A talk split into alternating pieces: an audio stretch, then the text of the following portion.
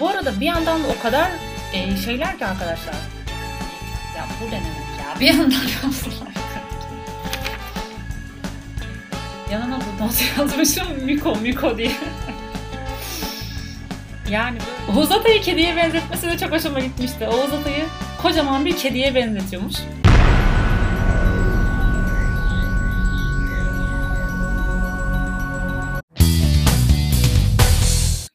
Merhaba arkadaşlar. İşte o tatlı video geldi. Neden tatlı bu video? Çünkü Mine Urgan'dan bahsedeceğim. Bahsedeceğim kitabın adı da Mine Urgan'ın Bir Dinozorun Anaları kitabı arkadaşlar. Bu kitabı Deniz Dülgeroğlu'nun e, kitap önerileri videosundan e, öğrendim. Ve o kadar güzel anlattı ki böyle alıp bir an önce okumak için sabırsızlandım. O yüzden e, okurken de çok keyif aldım açıkçası. Gerçekten anlattığı kadar vardı. Mizahi yönü kuvvetli, bir o kadar da cesur, gözü kara ve bilgili, zeki bir kadından bahsediyorum. Bu videonun özellikle amacı ne? Önce onu bir anlatayım. Ee, hani niye izleyelim bu videoyu kitabı alır okuruz diyebilirsiniz. Ee, ben burada Mine Organ hakkında yaptığım analizlerden bahsedeceğim. Belki birçok insanın şu an bu kitabı okumuş ve bunları keşfetmiş de birçok insan vardır eminim. Ee, ama keşfetmemiş olan insanlar için bunların duyulması, bilinmesini istedim. Tanımayan insanlar da onu tanısın istedim. Kitabı da bu arada şu an bitirdim az önce. E, son sözleri okudum. Son sözlerden sonraki gelen fotoğraflara bakarken de gözlerim doldu açıkçası. Özellikle de bu sonda geçen en son fotoğrafı kapak fotoğrafıydı. Şu. Ve bu fotoğrafın e, benzeri şu arkadaşlar. Aynısının gençlik versiyonunda da aynı şekilde şöyle durup elinde sigarasıyla olan fotoğrafı var vardı. Önce onu görüp sonra onu görmek acayip hüzünlendirdi beni. İnsanlar gelmiş geçmiş, neler yaşamış, neler görmüş, ne insanlarla takılmış. Bir insan da yaşlanmış hani onun yaşlılığını görmek. Onun da o yaşlılık bilincinde olması eminim onu çok etkilemiştir. Bakın şu fotoğrafta gençliği aynı poz farkındaysanız. Benim de küçüklükte yaptığım bir hareket var. Hani şöyle durmak gibi bir şey. Ee, o fotoğrafımı görüp kendi büyüklükte de aynı şekilde çok fotoğrafım var. Onları e, onlar aklıma geldi bunu görünce. Yani demek ki 80 yaşına kadar yaşarsam benim aynı böyle bir fotoğrafım olacak diye düşündüm. Çok tatlı değil mi? Bir yandan yani ne kadar özümüzün e, devamıyız aslında. Yani çocuklukta neysek yaşlandığımızda da oyuz aslında. Bu çıkıyor ortaya yani. Biraz tabii ki değişiyoruz. Değişmezsek zaten sorun var. Ama böyle özümüzde aynıyız yani. O özümüzdeki şey diğer tüm kalıplardan sıyrıldığımızda aynıyız yani. Onu hatırlattı bana. Bu o yüzden çok hoşuma gitti. Çok sevdim bu kitabı da Mina Urgan'ı da. İyi ki tanışmışım. İyi ki Deniz Rügeroğlu sayesinde e, tanımışım. Resmen bir kadına aşık olunacaksa o kadın Mina Urgan olabilir benim için. Arkadaşlar evet şimdi başlayalım. Bütün kitabı tabii ki baştan sona anlatmayacağım e, Mine Urgan hakkında yaptığım analizleri ve birkaç altını çizdiğim sözleri sizinle paylaşacağım. Ve bu kitapta e, belki yeterince e, tanıtılmamış, bilinmemiş olan aslında ne kadar çok olayın geçtiğini anlatmaya çalışacağım. Bu kitabı neden okumanız gerektiği ile alakalı olabilir yani bu video birazcık. Öncelikle arkadaşlar ihtiyarlığıyla başlıyor. Yaşlanmanın insanı ne kadar e, artısı olduğundan yani bunu kabul ettiğinizde bunun ne kadar artı yönleri olduğuyla ilgili bir cümleleri var. E, ya okuduğunuzda her sayfanın tadı gerçekten başka zaten. Sizi bambaşka yani kendi dünyasına çekip alıyor. E, ve ben gözlem yeteneğine çok bayıldım. O yüzden e, şahsen kendi hayatında olan bir insan olsaydım da beni de gözlemleyip yorumlayabilseydi keşke diye düşündüm. Mesela yaşlılıkla ilgili şöyle bir şeyi var. İşte e, diyor ki yaşlandığınızda diyor iki seçeneğiniz var. Ya işte şuram ağrıyor, buram ağrıyor, şöyleyim, böyleyim, yaşlandım zaten sürekli her gün yaşlılığınızla ve hastalıklarınızla ilgili mızmızlanmak ya bunu tercih edeceksiniz diyor. Ya da diyor yani yaşlılığını kabul edip ben artık tamam oh bütün sorumluluklardan sıyrıldım. Yaşlılığımın keyfini süreyim. Hani nasılsa yemeğim geliyor yediğim önümde yemediğim arkamda gibi. Yaşlılığın tadını çıkarın diyor yani. Ben diyor dinç denilen türden bir ihtiyar olarak ayakta kalabilmemin sebebi diyor e, şımarıklığımdan ötürü yaşlılığın şımarıklığını çıkarttım. Bunun tadını çıkardım diyor yani. E, iyi ihtiyarlamak için yiğit olmak gerekir sloganını benimsedim diyor. Öteki ihtiyarların çoğu gibi saatlerce sağlık durumumdan yakınarak kimsenin kafasını şişirmiyorum. Tam tersi ağır bronşit olmama rağmen denize girdim diyor mesela yaşlılığında da. Bir de her akşam tek rakı atıyormuş mesela. Her akşam rakı, her gün sigarasını içiyormuş ve her gün e, koyu koyu çaylar içip yine 3 tane falan da kahve içen bir kadınmış sonuna kadar. Bu yani yaşlandığında da birçok hastalığı olmasına rağmen bunlardan hiç vazgeçmemiş. Helal olsun diyorum kadına. Zaten böyle bir insan olmazsan o hastalıklardan da sağlam psikolojisiyle sıyrılamazsın muhtemelen. Şimdi altına çizdiğim e, evlilikle ilgili, ilişkilerle alakalı bazı sözleri var. Bunlara çok bittim gerçekten. Mesela bir tanesi diyor ki aşkın doğal sonucunun nikahlanmak olduğunu sanıyorlar. Oysa aşk tutkusunun evlilikle hiç ama hiç ilgisi yoktur. Öylesiye aşık olduğunuz biriyle cinsel beraberlik anları dışında köpekler gibi mutsuz olabilirsiniz. Çok ilginç değil mi? Yani aslında doğru belki birçok insan da farkında ama ne bileyim böyle yazıyla okunması ve böyle bir insanın bunu dile getirmesi benim çok hoşuma gitmişti. Ayrıca yine başka bir yerde nispeten kısa süren çocuksuz bir evlilikle gelip geçici bir gönül ilişkisi arasında hiçbir fark yoktur diyor mesela. Yani evliliğin adı üstünde evlilik hani ev bir ev kurmak, bir yuva kurmak olduğunu ve çocuk olmadan boşanılırsa gelip geçici gönül ilişkisinden başka farkı olmadığını söylüyor. Boşanmamak, boşanmak çocuklar için sorundur ama diyor boşanmamak da çocuklar açısından bir sorundur. Bu gerçekten doğru yani. Canlı kanatımda e, yaşadık biliyoruz. Yaşayan da çok insan var çevremde. Ama yine de belki boşanma olduğu zaman da keşke mutsuz olsaydınız ama yine de biz bir arada olsaydık der miydik onu da bilmiyoruz. Ee, bak yetişkin çocukların anne baba diyor duygusal e, şeyliği olgunluğa erişemediyse diyor çocuk yetişkin moduna geçer ve artık anne babasına artık bıktık boşanın dedikleri olur diyor. Anne sevgisinin ne kadar kutsal olduğu ile ilgili bir sözü var. Ee, onu söyleyeceğim. Yavruları küçükken onları işte hayvanlarla kıyaslıyor bizi. Bunları yani bu e, çok büyük aslında bizim belki dert edip bayağı bir üstümüze yüklendiğimiz yüklerin öyle bir dile getiriyor ki öyle bir örneklerle dile getiriyor ki böyle gülümseyerek hak veriyorsunuz yani. O bakımdan çok lezzetli bir kitaptı. Yavruları küçükken onları besliyorlar, koruyorlar diyor. Kediler için söylüyor. Onların üstüne titriyorlar bayağı bir diyor. Ama büyüyünce patileriyle burnuna put diye vurup uzaklaştırıyorlar. Artık sen büyüdün hadi bakalım kendi yoluna bak diyorlar diyor. Gerçekçileri açıkça söylemekten biz nedense korkuyoruz diyor. Hani böyle çocuklarımızın burnuna pıt diye vurup onları hayatımızdan gönderemiyoruz diyor. Ana sevgisi ömür boyu süren gönüllü bir kölelik olduğunu kabul etmemiz gerekiyor diyor anne sevgisinin. Çünkü kişiliğini hiç beğenmediğiniz insana duyduğunuz cinsel bir tutku kölelik sayılır. Aslında diyor kölelik çocuklarımıza duyduğumuz bu umarsız aşktır diyor. Kaç anne baba tamamıyla memnundur ki çocuğundan? Mutlu evlilikler kadar enderdir bu belki. Ne var ki sizi mutsuz eden eşinize katlanamaz ondan boşanırsınız ama sizi aynı derecede mutsuz eden çocuğunuzdan kopmanın yolu yoktur. Bu yüzden annelik babalık insanı bayağı bir olgunlaştırıyor gerçekten doğru söylüyor. Yani yaşamadım ama muhtemelen öyle oluyordur. Hatta herkesten kendinizden bile gizlersiniz bu mutsuzluğunuzu. Çocuğunuzun sizi e, mutsuz ettiğinin farkındasınızdır ama kopamıyorsunuzdur diyor. Hmm, şu da çok ilgincime gitmişti. Oğlu getir, karne getiriyor eve ve diğer çocuklar gibi niye bana kızmıyorsun? Niye notlarını kötü getirdin demiyorsun? Bu yüzden e, ben de şey yapmıyorum hani iyi çalışmıyorum falan demiş annesine. Ondan sonra bu da diyor ki ben diyor bir diploma fabrikasında çalışan biri olarak akademisyen olduğu için gerçek bilginin ve gerçek kültürün okullarla ve üniversitelerle hiçbir ilgisi olmadığını anladığımı söylüyordum. Bir insanın bir yığın diplomayla kara cahil olabileceğini savunuyormuşum. O yüzden çocuğu hırslanmamış, notlarını iyi yap- yapma hırsına bürünmemiş. İşte çok kitap okuyan oğlum da diyor bu aykırı düşüncem yüzünden bol bol kitap okumuş. Dolayısıyla matematik dersini boş vermiş. Sonucu kötü olmuş diyor. Yani çok ilginç değil mi? Hem bu kadar okumuş insan işte akademisyen olmuş ne bileyim e, Fransızca biliyor, İngilizce biliyor, Fransa'da yaşamış, e, orada akademik ve siyasi şeylere katılmış e, bir insan mesela çocuğuna bütün gerçek eğitimin ve kültürün okumakla, üniversiteyle vesaire olmayacağının savun, savunan da bir insan bir yandan. Hani sırf bu ilginçliğin altının nasıl olduğunu merak etmek için bile okunur bir kitap gerçekten. Şurada da bir alıntım var. E, tüketim toplumunun kültürden yoksun bir ortamda egemenlik kurmasının doğal bir sonucu olarak bayağılık, faşizm kadar çirkin, faşizm kadar tehlikeli benim gözümde.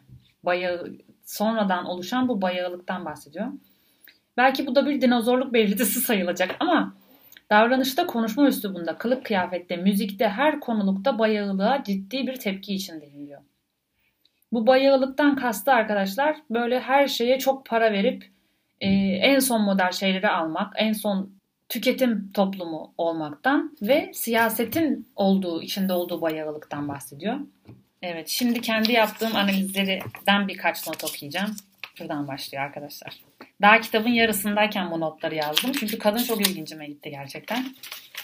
Ee, hiç yani okurken gözlerimin dolduğu ve kitap bittiğinde ağladığım nadir kitaplardan bir tanesi bu. Annesiyle ilişkisi, annesinin atlattığı olaylara bakış açısı ile çok gözlemci ve bir o kadar da sakin ama derinden güçlü bir kadın. Mine Urgan. Bunları kendim yazdım arkadaşlar. Ee, sonradan unutmayayım diye not almıştım. Aslında video yapmayı da o zamanlar düşünmüyordum. Sadece kendim onu hatırlamak için yazmıştım bu notları.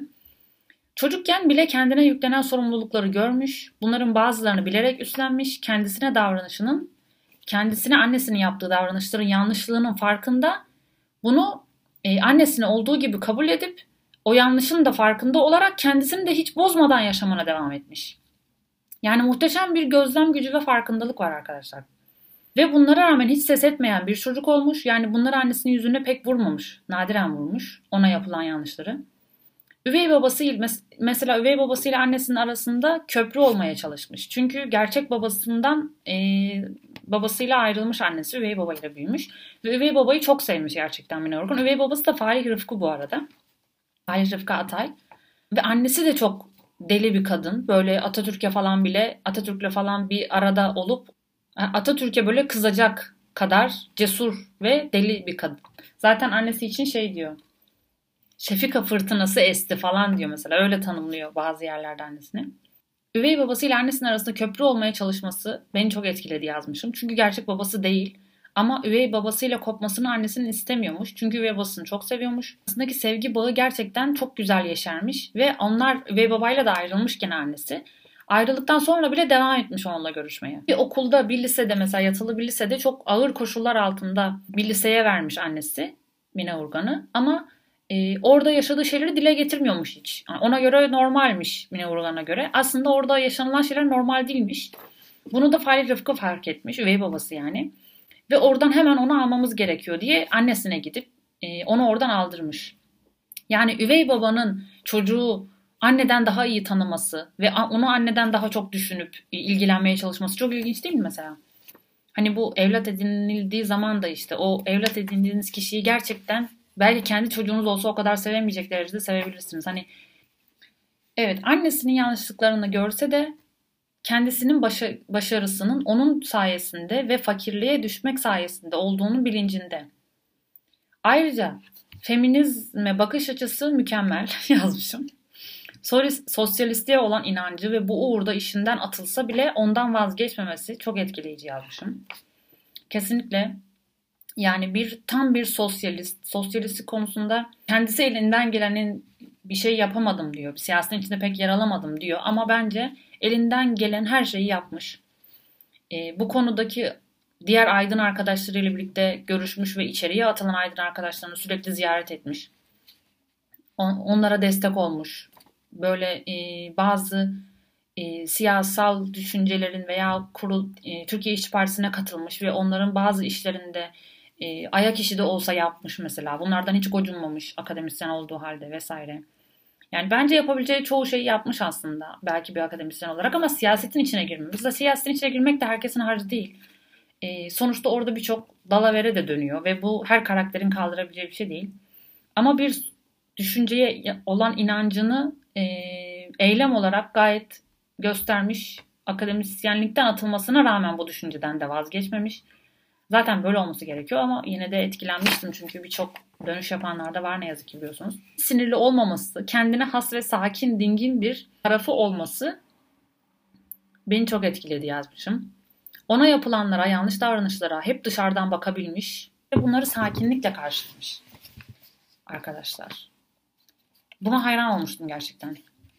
Onlardan etkilenip o kişiye kızmak, suçlamak yerine onu da tekrar sakinlikle karşılayıp ilişkisini düzenlemesine hayran kaldım. Annesiyle babası arasında çok ağır şeylerle karşılaşmış ve yine de annesine kızmıyor. Belki yaşlandığı için, e, artık her şeyin farkına vardığı için e, kızmamak gerektiğini de farkına varmış. Olabilir ama gençliğinde kızıyor mudur? Belki de kızdığı anlar olmuştur ama olsa dile getirirdi diye düşünüyorum. Çünkü e, bu da söyleyeceğim bir şeydi zaten. Mina Urgan aynı zamanda e, yine hayran olmamın sebeplerinden bir tanesi kendi kötü yanlarını da görüyor. Ya ben de mesela kendi kötü yanlarımı görür, gördüğüm anlar oluyor. Belki göremediğim de oluyordur. Şimdi öyle oluyor diyeceğim. Bunu tanıdık birisi izleyecek işte göremiyor falan diyecek. Ama bence birçok insana göre görüyorum. Kötü yanlarımın farkındayım. Dile de getiriyorum zaten. O yüzden o konuda da çok hayran olmuştum. Çünkü kendi kötü yanlarını gören ve bunu bir de kitapta dile getirebilecek cesarette olan da az insan var ne yazık ki. Herkes kendini iyi göstermeye çalıştığı için. Mükemmel göstermeye çalıştığı için. Yani hayatındaki sorunlardan, yanlışlardan bir tane söz var ya su gibi ol diye. Gerçekten su gibi yaşamış Mine Urgan. O bütün e, ona yapılanlar, hayat başına gelenler, hastalıklar dahil onun o onların içinden su gibi içip gitmiş. Onlar onun yoluna engel olmamış. Her zaman yapmak istediği şeylere yani hayat yolunu her zaman devam etmiş. Bunlar ona engel olmamış. O kadar farkındalığa rağmen insanlara kırılmayan, gönül koymayan biri ya da onlara yansıtmamış bu tarafını. Yansıtsa bir işe yaramayacağını düşünmüş. Yüce gönüllülüğü, farkındalık seviyesi, gözlemciliği gerçekten büyüleyici yazmışım. Kendini bu kadar iyi tanıması, çevresini bu kadar iyi ve ön yargısız analiz etmesi müthiş. Eksik veya yanlış olduğu konuları büyük bir içtenlikle egosuzca dile getirmesi. Kusurlarını bilerek onlardan duyduğu üzüntü ile birlikte onları dile getirmesi. Mizahi dili sayesinde benzetmeleri ile çok açıklayıcı olabilmesi.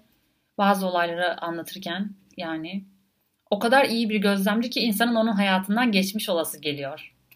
Beni nasıl anlatırdı acaba diye sormuşum. Hmm.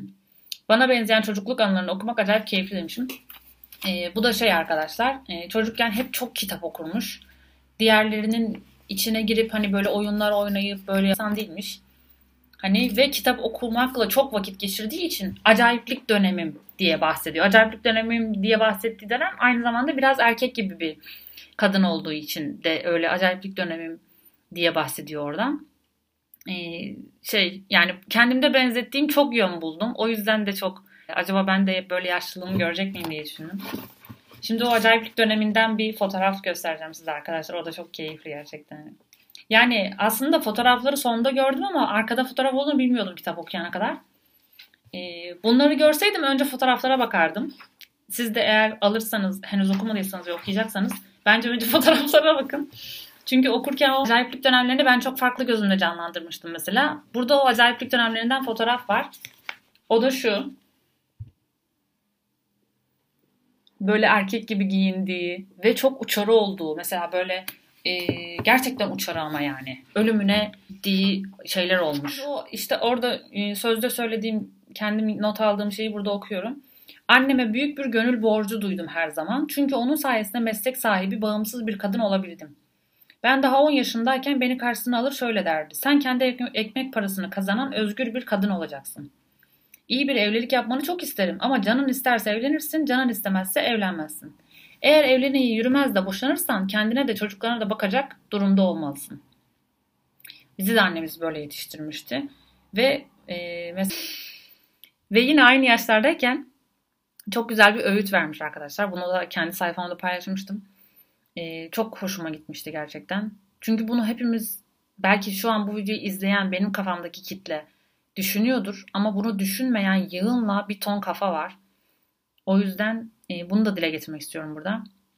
Bir kadının namusu belinden aşağısında değil, burada, kafasındadır demiş. Farz edelim ki parası olduğu için bir adamla evlendin. Sen namussuz bir kadınsın bunu yaptığın için. O adama bağlı kalsan da onu hiç aldatmasan da gene namussuzsun. Çünkü parası yüzünden oturuyorsun o adamla.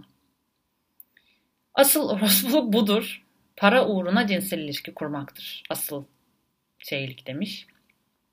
Hiç menfaat gütmeden ve başkalarına kötülük etmeden sevgili değiştiren bir kadına Ben çapkın kadın derim ancak. Senin çapkın bir kadın olmanı istemem ama çıkarını kollayan nikahlı bir kadın olacağına çapkın bir kadın ol daha iyi demiş. Doğru da söylüyor bence zaten. Hmm, parası için bir insanla birlikte olmak kadar hem kendini mutsuz ediyorsun. O içindeki esas yaşaman gereken duyguyu yaşamıyorsun. Paraylısıyla birlikte bir adamın olduğunu. Gerçek aşkı hiçbir zaman tadamıyorsun. Hem de e, karşı tarafa da ihanet ediyorsun. En büyük ihanet, en büyük şeylik bu gerçekten yani. Zaten o iş parayla yapılan bir iş. Sen de parayla onu sadece resmileştirmiş oluyorsun yani o işi yaptığını. Diyor. Bu beni çok etkilemişti gerçekten. Ayrıca feministliğe olan bakış açısı da çok hoşuma gitti. Hemen onu da söylüyorum. Çünkü ben de feminist, feminist değilim ve aşırı katı feministleri de çok e, hazmedemiyorum şahsen. Burada da yine bu konuda ortak görüşüm olduğu bir insanın olması beni acayip mutlu etti. Çünkü çoğu konuda böyle ortak görüşüm olan insan yok. Mesela siyasetin de içine çok girmiyor ama bir yandan sosyalist ve bu uğurda bir sürü şey yapıyor. Açlık grevinde bile bulunuyor ve e, çok merhametli, çok e, içer, içeriden yaralanan ve diyor ki mesela ben diyor e, param olduğu halde bir gelirim olduğu halde sizden daha iyi bir konumda olduğum halde diyor sosyalistim, sosyalist partiye oy veriyorum, işçi partisine. Sırf siz daha iyi geçinebilin diye diyor. Ama diyor siz benden daha kötü bir durumdasınız. Para kazanamıyorsunuz ama yine diyor bu e, işçi haklarını savunan partiye oy vermiyorsunuz diyor. Böyle bir konuşma yapıyor bir yerde ve herkes susup kalıyor. Niye diyor yani niye diye soruyor merak ediyorum diyor aşırı derecede. Pek fazla halka inme fırsatı olmamış akademisyen olduğu için. Her halka indiğinde de böyle insanların e, dinliyormuş, kulak veriyormuş. Hani normal insanlar neler düşünüyor, normal konuşmalar nasıl diye ve her seferinde böyle kötü bir tepkiyle karşılaşıyor merak etmiş artık işte bu konuyu açmış. Niye böylesiniz demiş yani. Neden bu kadar şeysiniz? Gerçekten diyor deli gibi merak ediyordum diyor. Niye bu kadar e, işçi e, haklarının savunulmasına? Bilmiyoruz demişler. Bilmiyoruz, bilmiyoruz, kem küm etmişler, bilmiyoruz falan deyip öyle dağılmışlar yani. Çok ilginçti gerçekten. Şimdi konudan dağıldım. Hemen feminist konusuna geri geliyorum. Feministliğe bakış açısı şöyle. Feminist tanıdıklarımla hiç mi hiç anlaşamıyorduk. Feminist derken erkek düşmanı feministlerden söz etmiyorum. Tutumları bana korkunç geldiği için öyleleriyle hiç ilişkim olmadı. Artı bir yani buna gerçekten. Düşünün hele insanların yarısı öteki yarısından nefret ediyor. Gerçekten erkeklerden nefret etmek nedir ya? Bunu ben de hiç anlam veremiyordum ve bunu böyle olan arkadaşlarımla asla konuşamıyordum. O yüzden bunları gördükçe böyle hem hoşuma gidiyor hem altını çiziyordum. Irkçılığın bundan daha beteri olamaz diyor. Doğru gerçekten. Onlar kadınlar haksızlığa uğruyor diyorlar. Bense özel hayatımda da meslek hayatımda da kadın olduğum için hiçbir haksızlığa uğramadım. 1960'da 27 öğretim üyesinden oluşan İstanbul Üniversitesi Edebiyat Fakültesinden sadece 5 kişi profesör olmama olumsuz oy vermişti. Onlar da sosyalist olduğum için olumsuz oy vermişlerdi diyor. Feministler kadının toplumda yeri yok diyorlar. Bense gerçek bir sosyalizmin bu duruma çare bulacağına inandığım için bu bir kadın sorunu değil. Bu bir sistem sorunu, sınıf sorunu diyorum. Yüksek sınıftan eğitim görmüş kadınların toplumda pekala yeri var. Doğru dürüst bir sosyal düzende sınıflar arasında eşitlik kurulunca bütün kadınlar haklarına kavuşacak diyorum. Onlar kadınlar erkeklerin egemenliği altında yaşamaya mahkum diyorlar. Bense ancak yoksul sınıfın kadınları, işçi kadınlar, köylü kadınlar, eğitim görmemiş kasabalı kadınlar erkeğin egemeğine boyun eğmek zorunda diyorum. Eğer ekonomik bağımsızlığı olan ya da çalışıp geçim parasını kazanabilecek durumda olan bir kadınsan ve erkeklere boyun eğiyorsan bu onun kendi kabahatidir diyor. Çok iyi değil mi ya? Burayı gerçekten hani böyle aldı götürdü beni. Gerçekten çok güzel bir kitaptı arkadaşlar. Peki şimdi bakın burayı okuyacağım. Gerçek bir insan kadınla erkeğin uyumlu bir karışımıdır. Kafa yapısı ve ruhsal yapısıyla sadece erkek olan bir kişi gerçek bir insan sayılamayacağı gibi kafa yapısı ve ruhsal yapısıyla sadece kadın olan bir kişi de gerçek bir insan sayılamaz. Ancak kadınlara özgü bilinen niteliklerle erkeklere özgü bilinen nitelikleri kendi benliklerinde uyumla karıştıranlar gerçek insanlardır. Ruhsal açıdan biraz hermofrodit olmak gerekir gerçek bir insan sayılabilmek için. Yani e, yeterli düzeyde yeterli düzeyde dişil tarafınız, yeterli düzeyde de eril tarafınız olmalı kendi kendinize bakıp geçindirebilecek kadar eril, aynı zamanda bir ilişkide sürdürebilecek, sevgi dolu olabilecek. Duygusal bakabilecek kadar da dişil olmanız gerekiyor. Yani hem erkek hem kadın olarak söylüyor bunu. E, feministlerin sosyalizmden yana çıkmaları gerekir aslında diyor. Çünkü sosyalizm onların sorunlarına çözüm getirecek diyor. Kabahat erkeklerde değil, törelerde ve düzenin bozukluğunda diyor. Erkekler eziliyor ve kendilerini ezildikçe kadınları ezmeye kalkıyorlar. Ezilen kadın da kend, e, erkekten hıncını almak istiyor. İşverenlerin sömürdüğü erkek eve gelince karısını sömürüyor, kadın da onu sömürmek istiyor diyor. Kadın erkek ilişkisi bir sevgi bağı olmaktan çıkıyor, içine hem kinlerin hem de çıkarın karıştığı bir kepazeliğe dönüşüyor ve ayrılmayla sonuçlanıyor diyor. Yani ben böyle önemli bazı noktaları aldım bu videoda ama arkadaşlar o kadar güzel hikayeler var ki. Ee, mesela Aziz Nesin'le olan bir hikayesi var. Orhan Veli ile arkadaşlığı var. Sait Faik ile arkadaşlığı var. Abidin Dino ile arkadaşlığı var ve Abidin Dino'nun ne kadar farklı değişik bir karakter olduğunu anlatan mükemmel bir hikayesi var. Yani bunların hepsini buraya sığdıramam. Ben sadece böyle kitabı bunun ne kadar güzel, lezzetli olduğunu açıklamak için bu videoyu yaptım. Arkadaşlar Atatürk'le de anıları var. Ee, daha çok annesinin anısı var. Ee, Mine Urgan da onun yanına, onunla vakit geçirmiş bir çocuk sadece. 9 yaşındaymış ve Atatürk'le vakit geçirmiş. Atatürk'ün e, onunla konuştuğu anlar var. Mustafa Kemal Atatürk'le ilgili anıları var içeride. Hayatımız çok renkliydi Mustafa Kemal'in yaşadığı günlerde. Çok ilginç durumlar olurdu. Mustafa Kemal Atatürk zaten e, renkli bir karakter olduğu fotoğraflarından belli olduğu için böyle onunla ilgili de çok değişik anılar var burada arkadaşlar. Sırf o anıları iç, okumak için bile gerçekten kitap okunur. Örneğin diyor Mustafa Kemal bir yolunu bulup onlar öyle hitap ediyorlar. Ben biraz rahatsız oluyorum bunu söylerken ama. Gece yarısı Dolmabahçe Sarayı'ndan kaçmış. Onu her yerde aramışlar. İstanbul'un altın üstüne getirmişler. Sabaha doğru Sarıyer'de bir balıkçı meyhanesinde bulmuşlar. Rum balıkçılarla rakı içiyormuş. Sirteki oynuyormuş. Onlarla birlikte çok sevdiği Talasa türküsünü söylüyormuş. Şimdi olsa linç ederler yazmışım. Böyle yani arkadaşlar videoyu çok uzatmamak istemedim ama aslında bıraksalar bu kitabı bütün gün anlatırım yani onlardan edindiklerini, onların ne kadar değişik karakterler olduklarını çok güzel analiz etmiş bir kadın Mine Urgan. Yani burada benim aklıma gelmeyen birçok isim de var. Ee, mesela arkada yazanlardan okuyayım. Ahmet Haşim, Nevzen Tevfik, Sait Faik, Oğuz Atay. Diyor ki ilk gördüğümde sanki diyor kocaman bir kedi gibiydi diyor. Ve öyle bak öyle ona baka kalmıştım diyor. Ve bana merhaba dediği insan olduğunu fark ettim. o da çok komiğime gitmişti. Zaten arkada durumu özetlemişler ama ben bir yandan da burada özetlemiş oldum. Okuyun mutlaka. Bence arkadaşlar benim düşüncemdeyseniz tabii ki.